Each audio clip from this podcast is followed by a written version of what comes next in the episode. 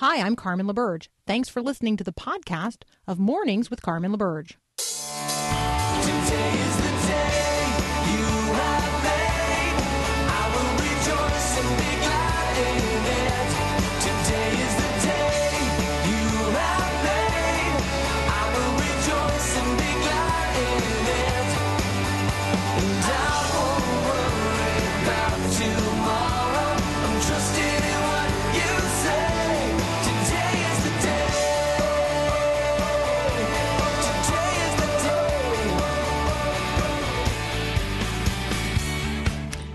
Good morning. Today is the day. This is the day the Lord has made. We are rejoicing and we are glad in it, but we are also grieving today with those who grieve. Today is Friday, the 15th of November, 2019, and uh, at Saugus High School, just outside of, uh, just 30 miles north of Los Angeles in Santa Clarita, November the 14th is is going to be a, a day that is long seared in the memories of people. And it says something about America that um, when I started scanning, so, you know, I get up really early, I scan sort of the aggregated news stories of the day that everybody is going to be talking uh, about across pretty much every media platform. Uh, this is story number five. And it says something about America that um, that this is story number five on a list of aggregated stories that um, you know people who aggregate such things think that we should be thinking about and focused on today. A student at Saugus High School made a choice yesterday morning um, on his 16th birthday to take the lives of others, and um, and I would argue, you know, he certainly intended to take his own life. He um, he continues at this moment, at least, in grave con- in what the hospital is describing as grave condition.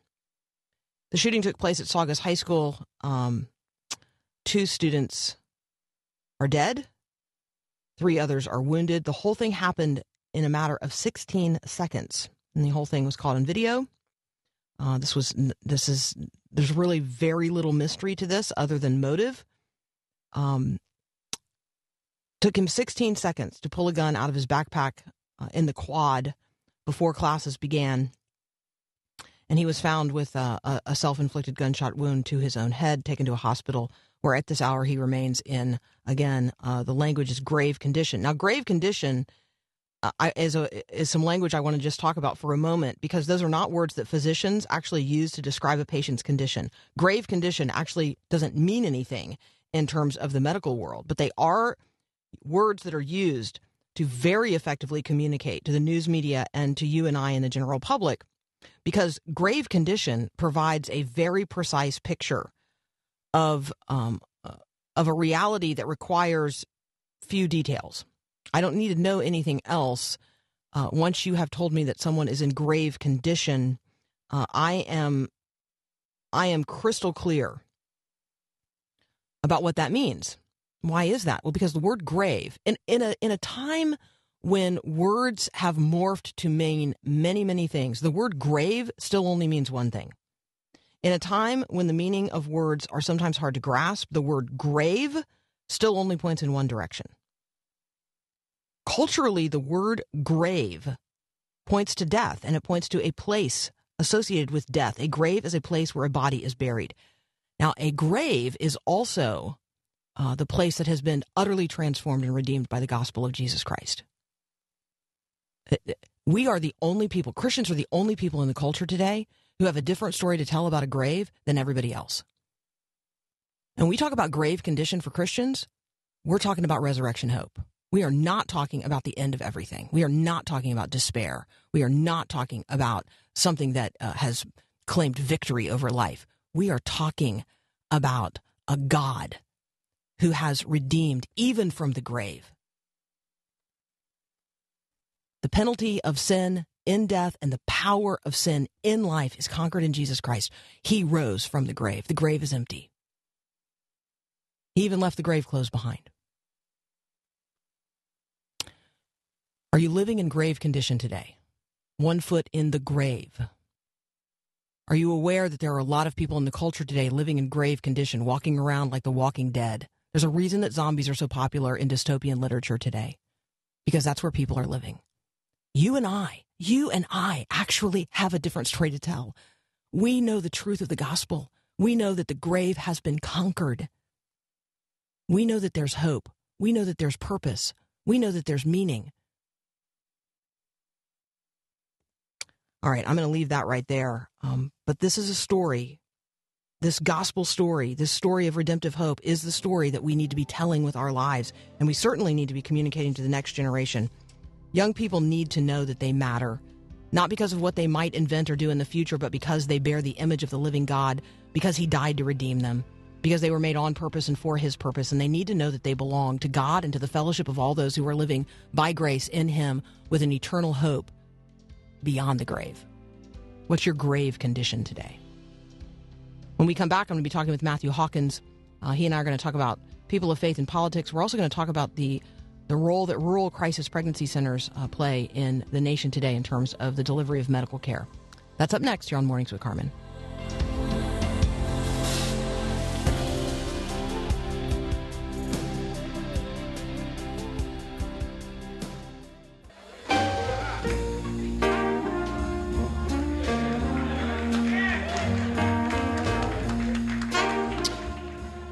Right, my friend, my brother, Matthew Hawkins, welcome back. Good morning, Carmen. How's it going? Good to Oh, hear. Good you to hear know, the word the world is a mess, um, but It Jesus is. is Lord, and so you know that is uh, that is how it seems to be going every single day. The world is a mess, but Jesus is Lord, and uh, we're just going to continue talking about and juxtaposing that reality so that more and more people feel prepared to um, live authentically as Christians in a world that is very much upside down and inside out on most things. Yeah, I agree. There you go. So, um, all right. Uh, people can find you at MT Hawk if they go uh, onto Twitter, and they can also find you correct. at MatthewTHawkins.com if they go online. Um, let me just add, let's just start with this. Why why are you doing what you're doing? Why are you trying to help Christians sort of like understand and engage in the politics of the day? Um, like what's your what's your motivation to do that? That's a great question, and what a great setup. Um, well, I'm gonna I'm gonna reference a quote in uh, this NPR report that that you sent me yesterday. Um, NPR is doing a look at least a multi-part uh, series on evangelicals and politics, um, and they're interviewing actual evangelicals um, on NPR radio, and uh, uh, it's a pretty fascinating, pretty fascinating clip um, that I, I imagine it, you, you guys do show notes or something uh, that people post. Um, and in it, they visited a church in Fayetteville, North Carolina, and interviewed a bunch of uh, evangelicals about religion and politics and President Trump. And uh, to their credit, uh, NPR doesn't always, you know, I think report on our tribe well, but so far, I'm, I'm going to give them some points for this one because they- actually showed a diversity within people labeled evangelicals. Um, they're recognizing that uh, we represent. Uh, uh, more of a diverse uh, population than is often reported. Uh, they interview people from all age ranges and even multiple races, and I think that's helpful, generally speaking. But to your question about why I'm trying to do the things that I'm doing, stuck out to me um, with a, a pull quote from an 89 year old gentleman uh, who, among other things, uh, said the following quote. Politics is politics, and it's dirty and bad and everything that goes with it but it's the way we do business, and that's the way God wants us to do business. Unquote. And I think that really sums up really well what uh, what I'm trying to address. Um, poli- we we we're looking at politics as a completely pragmatic, kind of cold, hard uh, s- category of things that we do in life um, that uh, doesn't we we're using it the dirt and bad the quote dirty and bad uh, part of that world to uh, excuse our own behavior or to define how we're engaging in it. Um, so we're letting something that's outside the church define how the church engages in that space. Um, and I, you know, to his credit, like I, I, I, that I think that's reflective of the way a lot of people um, think about politics, um, and I think historically um, there are a lot of folks that were engaged in politics, um, evangelicals, um, that helped us get here in a negative way because they saw what can happen in politics. They saw things as dirty and swarmy, and so they early, evangelicals say hundred years ago or so uh, they withdrew from politics.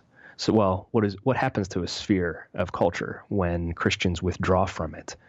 Of course, it starts to look like the world, uh, it, and it looks more like the world. You could say the same thing about Hollywood. There's a season in which uh, Christian influence was uh, higher in in the Hollywood space um, at, in its birth, and it got the reputation for being uh, sordid and evil and all this kind of stuff. So Christians withdrew instead of leaning into it as professional artists.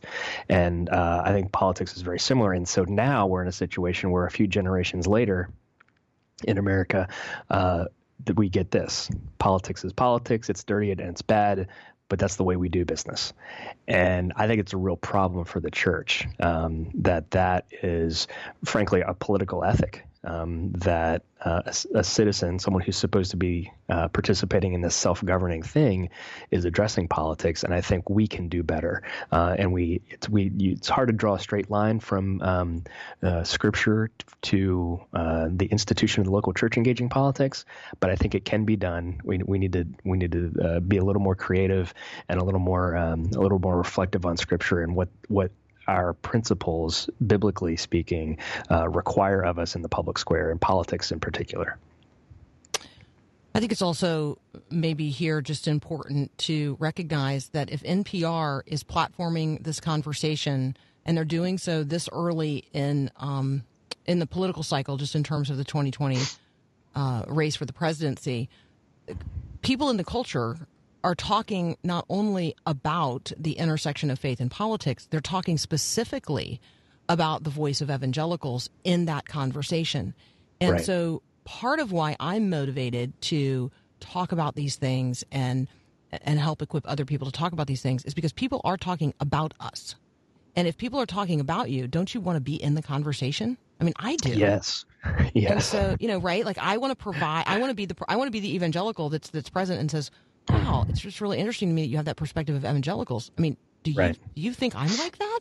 Cuz that's Yes. not the way I think and that's not the way I feel and that's not the way we engage and that's not the Jesus I serve and that's not the church I'm a part of. Like let's talk about this. Like your view, you know. So um so that's part of uh, of the motivation as well. Like if the world is talking about it, and using the language and assuming that they know things about evangelical Christians that are not true of us who are evangelical Christians, then I, I feel like um, you know it's something that we have to be prepared to talk about. And you do a great job uh, equipping people to do so. So let's Very take a break and then. Well, let's take a break, and then when we come back, let's let's look at a particular subject matter that I know you are um, up to speed on, but many of us um, are not, and that is the prevalence of um, crisis pregnancy centers, particularly those that are uh, Christian in their uh, in, in their funding and in their organization um, and in their ethics. These rural crisis pregnancy centers that really are providing the front line of medical care across the country, and I think Yeah. this is a um, important knowledge piece for people to have as we engage as pro life Christians in the conversations of the day. So, continuing my conversation in just a moment with Matthew Hawkins. Um, in the meantime, you can check him out at matthewthawkins.com. We'll be right back. We believe in God the Father. We believe in Jesus Christ. We believe in the Okay, I love this next story. Um, this is a story of, of hope, and it is also a story of the way in which Christians are um, mo- literally mobilizing um, health care into rural communities where people do not have access to health care, and um, they are they're just this is. Tell us what's happening here. I, there's no way that I can summarize this, um, and maybe you can, but this is a beautiful. This is, in my view, this is a beautiful story. I know there's a lot of pushback from those who Yeah. are uh, uh, who are pro-abortion, but this is Yeah. a beautiful story in terms of uh, Christian effort.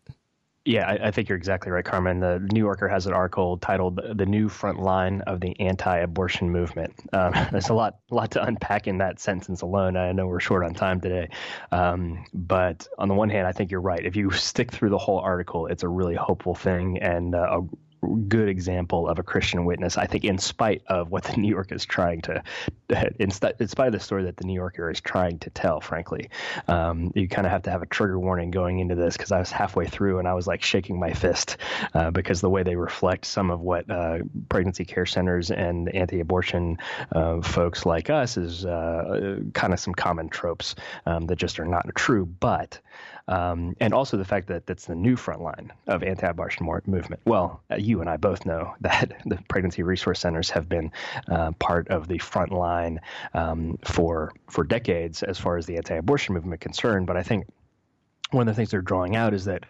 resource centers in rural areas are finding themselves uh, in you know desiring to serve their community um, by extending beyond the typical um, pregnancy resource center um, services and actually provide uh, a longer list of medical care because no one else is. Uh, and I think that is a really encouraging story, and I'm grateful that they're showing this. Um, as one who has been on the board of a pregnancy resource center, and as one who now is helping to facilitate um, uh, some conversations with my own church about how we can better support our local uh, pregnancy resource center I just want to underscore a few points for people. It's it's if you're not familiar with the ministry, um, it's a really spectacular. I mean, the front front line is a is a catchphrase, a catchword um, nowadays, but it really is. There's no other way to uh, enunciate it. Um, there are people who are working on razor, razor thin budgets, uh, but uh, every every group that I've been part of and and have met, it, they're made up of a prayer steeped staff and volunteers. They're very deliberate about what they do and don't. They're prayerful about stuff. Uh, they don't they try they don't get in over their heads um, or overextend themselves. They're really focused on the service to their community. In some cases, that's a Christian ministry. Other cases, it's um, it's a you know a, a less religious nonprofit. Um, but uh, what often faces pregnancy resource centers is this question of mission drift. Um, uh, you know, to what extent do you do you, as your organization locally, identify as kind of an EMS of the abortion or the pro-life movement, right? We're just trying to stop women from having uh, abortions uh, and and help them uh, help them better their you know grow um, and be discipled in a way that uh, doesn't they don't they're not found in that position again. Um, versus what this these groups are doing, you know, trying to extend more medical care to the community. Um, that's a I'm telling you that's a constant question for pregnancy resource centers. They're they're constantly um, they're not choosing between what to do productively in a good way or a bad way. They're they're selecting and, and making hard decisions between different good things to do. Um, and sometimes they can provide good uh, services, and other times providing that good service is uh, mission drift. Um, but there are a lot of groups that do a lot of these things well, um, and I'm grateful for the time and attention that uh, New Yorker gave to um, these resource centers. Um, and even in where it ends the story in the really hopeful manner is that um, the some folks at a pregnancy resource center continued to engage, and encourage, and love on a woman who was a, a post-abortive mother, and uh, so and by the end of the story, she's uh, she's she's got her life together in a in a mm-hmm. in a mm-hmm. really really good way, and that was all because of the pregnancy resource center. That's exactly right, and that's where I think that I want Christians to focus um, today as we walk this out into the world. First of all, support your local crisis pregnancy center. If you don't know that there is one and you live in a rural community, it exists. It's just underfunded, and um, and you can help with that. Like today, today's the day. If you're looking for a a, a place to engage your like your local crisis pregnancy center is the place you are invited to engage today. Um, I don't like the frontline language because it's war language and it's culture war language, and I'm trying to you know make culture garden language. But yeah. I also recognize that um, as we take back more ground that the enemy thinks he has, that it's going to be a war, and it it, it is. Yeah. It's going to feel like that. So um, we need to be prepared to engage. Hey, Matt, we're going to have to leave it right there. Thank you so much. I look forward to talking with you again. Maybe we just stay on this topic again next week. Sounds good. Thanks, Carmen. Thanks so much. Weekend. Have a great day. All right, you guys check out what Matt's doing at MatthewTHawkins.com. We'll be right back.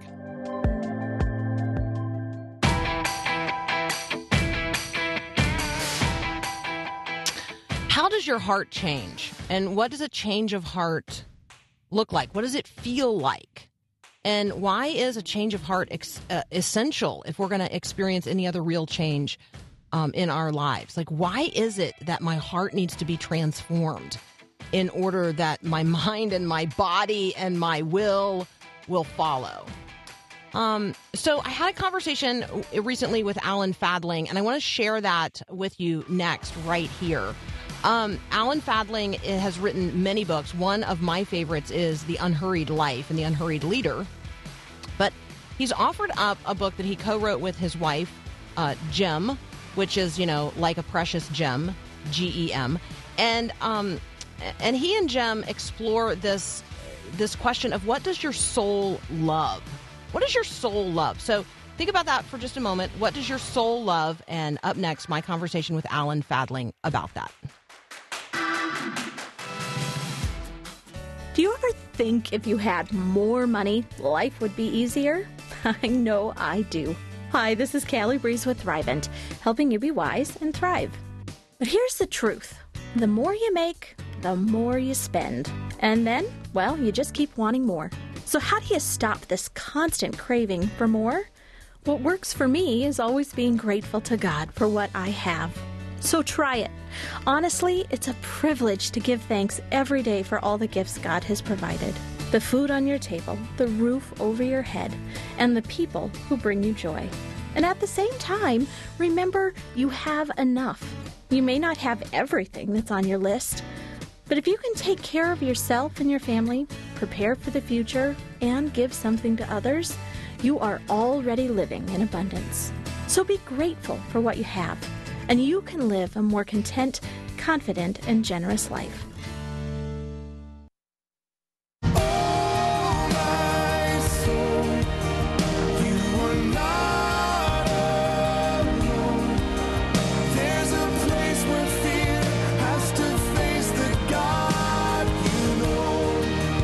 Welcome back. Thrilled to be joined today by Alan Fadling. You may know him as the author of An Unhurried Leader or An Unhurried Life.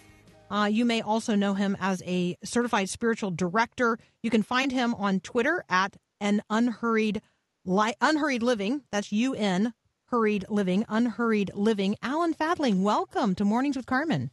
Thank you. Appreciate your invitation.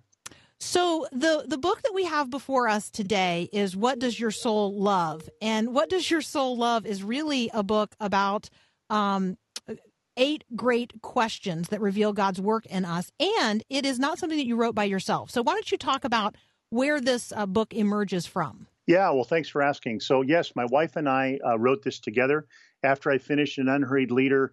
I didn't have a clear sense of a, a next book I wanted to write, and yet we did have a sense of something we wanted to write, which is simply to say a book about change, a book about the invitation in the New Testament to be transformed. We we think this is what Jesus, in a sense, came to announce when he says, "You know, repent, the kingdom of God is near." Some people hear repent and think it's a bad news word, but it's actually wonderful news. It's an inviting word. It says we can change, and that that was at the heart of what we together wanted to say in this book. All right, and as I um, as I picked up, what does your soul love? Eight questions that reveal God's work in you. Two things I think caught my attention 1st Mhm. One one is that this is this is more like a workbook than it is a Mhm. book that a person would read. So, what kind of work are you hoping that the reader will engage in when they pick up this book? Well, I think so. Since the the heart of the idea is this invitation to change, the question is, what will change look like? Well, it will look like changing in the direction of who Jesus is and and how Jesus lives. But these eight questions are some of the places in which my wife Gem, and I have experienced that change in tangible, lifelong sorts of ways, addressing issues of fear, in, engaging with God in the midst of seasons of pain, dealing with the fact that we sometimes hide and learning how to be more vulnerable in the presence of God, learning how joy energizes us. These are the these are the themes of some of these questions. And our belief is that if you lean into questions like these, you'll find yourself on a continuing journey with Jesus into the change that he's inviting us to. And when, like I have sometimes done, uh, when I avoid these questions, uh, that's when I find myself sometimes stuck. Okay, getting stuck and getting unstuck is actually uh, a place where you spend some time in other books as well that I'm uh, that I'm familiar with. Um, I think that when you talk about fear, which this question in chapter seven, what are you afraid of? I think that um, as I consider these questions, I probably know more people who get stuck right there than anywhere else. And I am not, I am not sure, Alan, what it is that um, the the people who I have in mind right now, what exactly they fear, because they are people who say that they are Christians, but they are not living lives that are free of fear. Yeah. Yeah, it's um it's a huge human reality. I mean, think of how many times through the story of the scriptures that God or a messenger from God says some form of do not fear. And you know, there's so many things we can be afraid of. We're afraid of failure. We're afraid of being rejected. We're afraid, you know, God won't love us. Uh, we're afraid of countless things. And yet, the answer that God keeps giving in one form or another to this matter of fear is not, "Hey, it's going to be okay," or "You're great." You, you're, you're, you know, Moses. You know, you'll, you'll just, you know, you'll just do a great job when you go into Egypt. You know, the way God answers fear is simply to promise presence. He says, "I'll be with you." And what I've learned is that when I'm on the path that God has me on, there will be some fear but learning that that fear is not isolating me i'm not stuck with it i'm not alone with it but god is with me and bigger than that which i fear and uh, that's been huge for me to to when i wrote the first book i had to lean into some fears of will anybody want to read this? Will will this book matter? Will it help anybody? And uh, of course it's it's it has helped people but i didn't know that before i wrote it. So there's so many ways in which fear becomes instead of a barrier that keeps me from something, it, it's actually an invitation to lean into something with God and find our next step uh, in this transforming journey. I'm talking with Alan uh, Fadling about his latest book, a book that he wrote with his wife Gem. The uh, the book is "What Does Your Soul Love?" Eight questions that reveal God's work in you. Alan, this is God's work in us. Um, I think that's a critical point here. This is a book, though, about real change, and I think that for a lot of people, the first question is: Is change? Is real change possible? And part of what you guys do in this book is because you're telling much of your own story, you are revealing the answer to that question is yes. hmm Yeah, well, it's it's easy to be afraid that the answer is no. We can perhaps all of us see some places where we've been stuck or we've revisited um, bad habits or attitudes or places of temptation to which we've fallen, and we can begin to feel in the face of those things hopeless.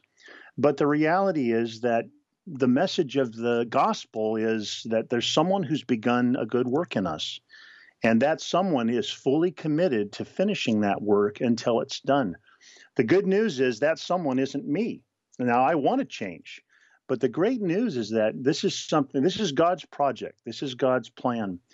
Now, the challenge for me has been that I have t- sometimes settled for looking transformed instead of being transformed. And this is where the genius of Jesus comes into play. What Jesus does is he addresses the heart.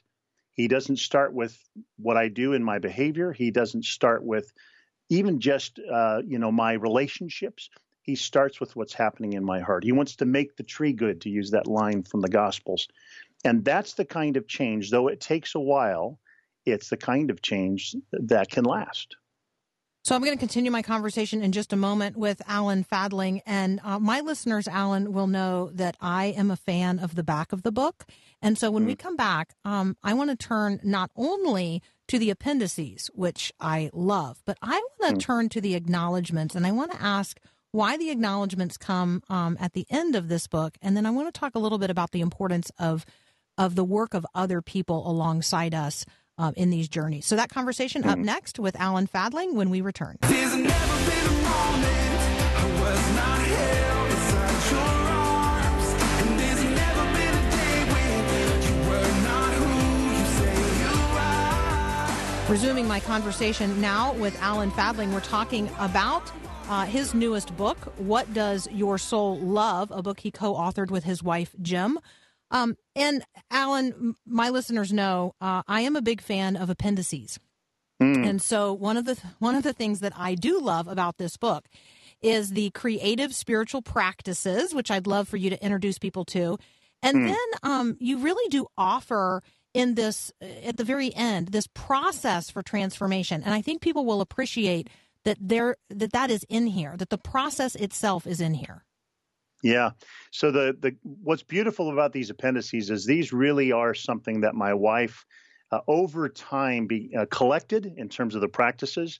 So these are a number of practices that we have found both personally helpful as well as practices we've found as we come alongside especially Christian leaders that can help them lean more into this transforming communion with God into which we're invited. So, you know, there's there's things, um, you know, the name of our ministry is Unhurried Living, and when we say unhurried, we're we're saying taking time for the things that matter. It's not about doing less stuff, but it's making time for what matters. And so these practices, things like taking some time to get into nature or go and visit a museum and see the way God's expressed his creative beauty through human means, like painters, or listen to some music, not as background to the work you're doing, but actually as an engagement in itself.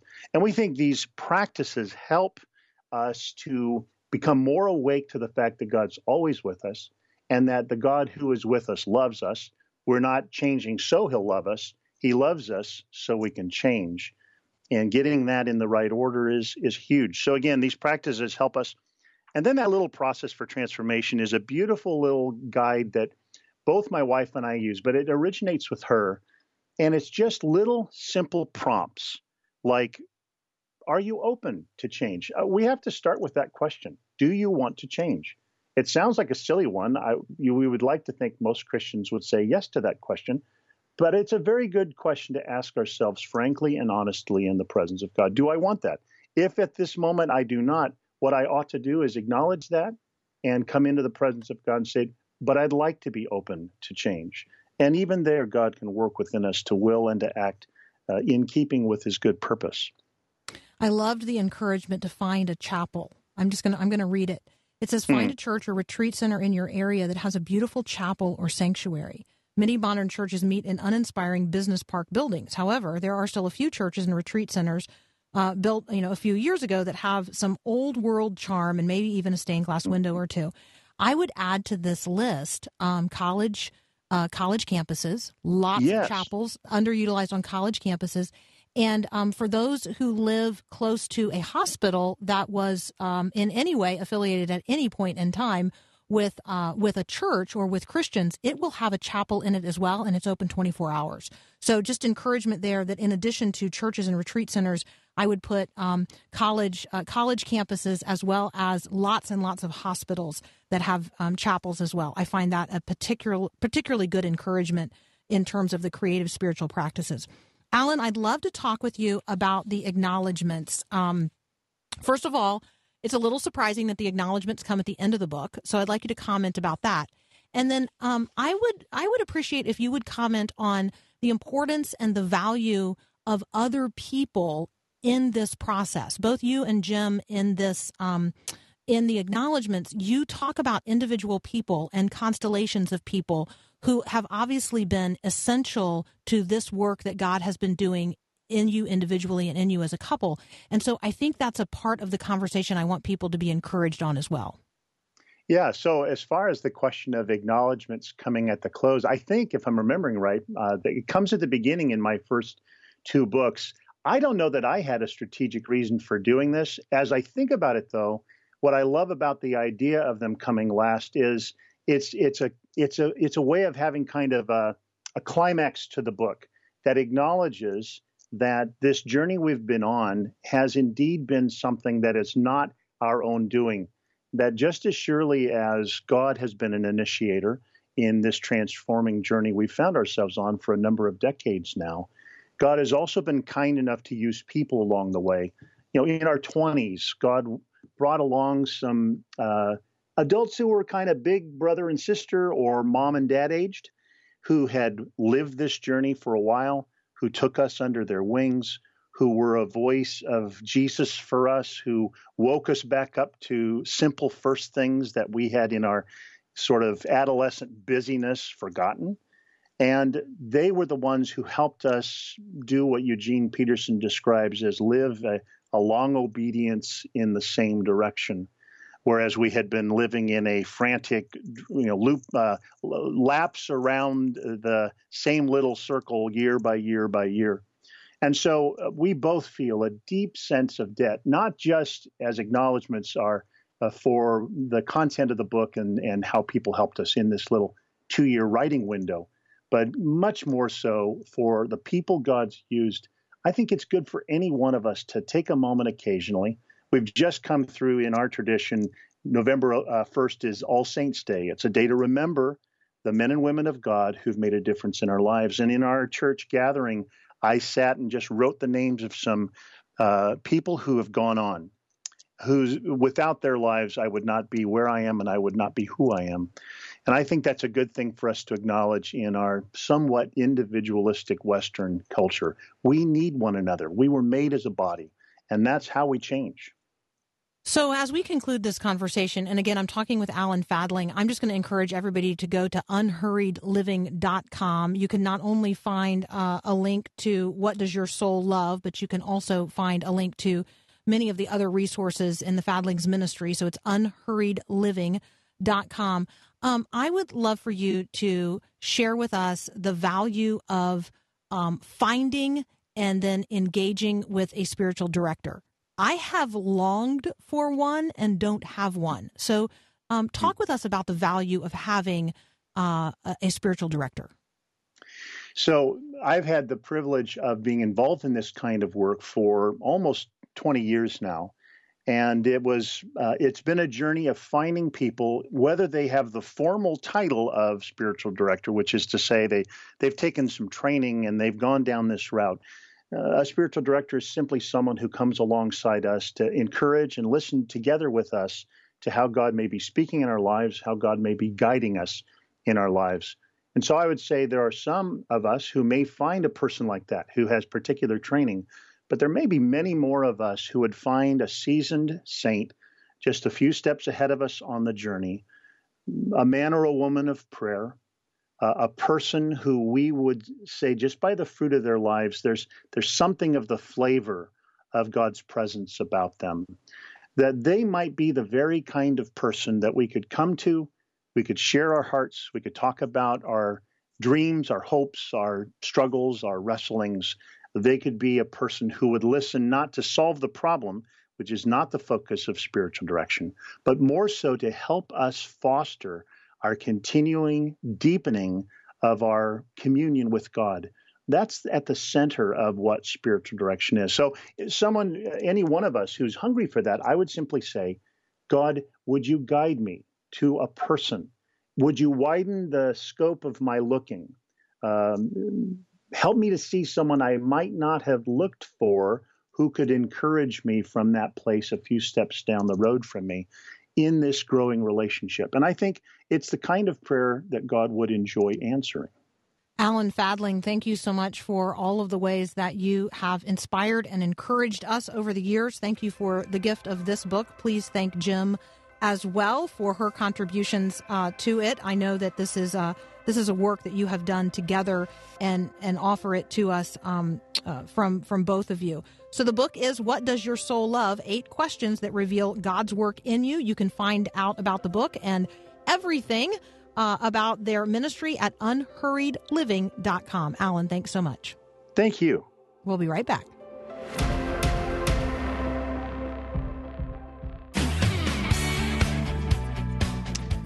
All right, I'm just reading a troubling headline that uh, my producer sent me, Paul Perot. Um, apparently, there's uh, there's an attempt to change the way that um, our a commission in the United States, uh, the Commission on International Religious Freedom, um, the way that it's governed and managed. And so let's be praying about that. Let's be praying um, that uh, that they would remain independent and free to do what they're called to do, being these watchdogs of religious freedom around the world. Uh, this is just a critically important commission and it needs the freedom to operate um, in it, it, and you know we're not talking about something that's super expensive. I think they've got like a four and a half million dollar budget over four years. Like this is not in terms of government spending this is a this is like seriously small potatoes. Um, so they should be reauthorized to do what they do without a lot of uh, government encumbrance particularly from those who don't understand religious freedom as true freedom. Okay, so anyway, that's my uh, uh, that's my thirty second pitch on that. Hey, we got a whole nother hour together. I am really excited about the conversations that are coming up, particularly those with Adam Holz and with Bruce Ashford, some of our Friday favorites. Um, thank you for those of you who have uh, texted in during the half an hour that I was talking with Alan Fadling. Um, just an encouragement that uh, somebody texted in, "Hey, if I'm thinking that I'm not enough, is that really just a fear of failure?" I don't think so. I think that when we um, consider that we are not enough, we're actually disregarding the reality of Christ's all sufficiency, and we're already dead, you know, in Him. Like, right, we are dead and alive in Him. And so, if I'm already dead, Galatians two twenty. If I'm already dead and I'm alive again in Christ, and He is all sufficient, and He is the one um, who is uh, now doing what He wants to do in and through my life, then if I imagine for a moment that I am not enough, and this is not about like arrogantly thinking that we're enough, this is actually about humbly acknowledging that we are um, nothing and that Christ is everything. And so, if for a moment I think, "Oh gosh, I'm insufficient for that. I'm not enough for that," and I and I therefore fail to do it, I'm actually suggesting that Christ is not enough for that, or Christ is insufficient for that. And nothing could be further from the truth, literally. And so that is, you know, a lie of the liar that we are tempted to believe. And so let me encourage you when that happens, when you're feeling that, when you're sensing that, when that thought passes through your mind that you are not enough or you are insufficient, I want you to, in Christ, lay lay hold of that thought. Let Christ seize that thought and take it captive to Himself, for He is all sufficient. We got another hour of Mornings with Carmen up next. Thanks for listening to this podcast of Mornings with Carmen LaBerge from Faith Radio. If you haven't, you can subscribe to automatically receive the podcast through iTunes or the Google Play Music app. That way, you never miss an episode. It's also available anytime at myfaithradio.com.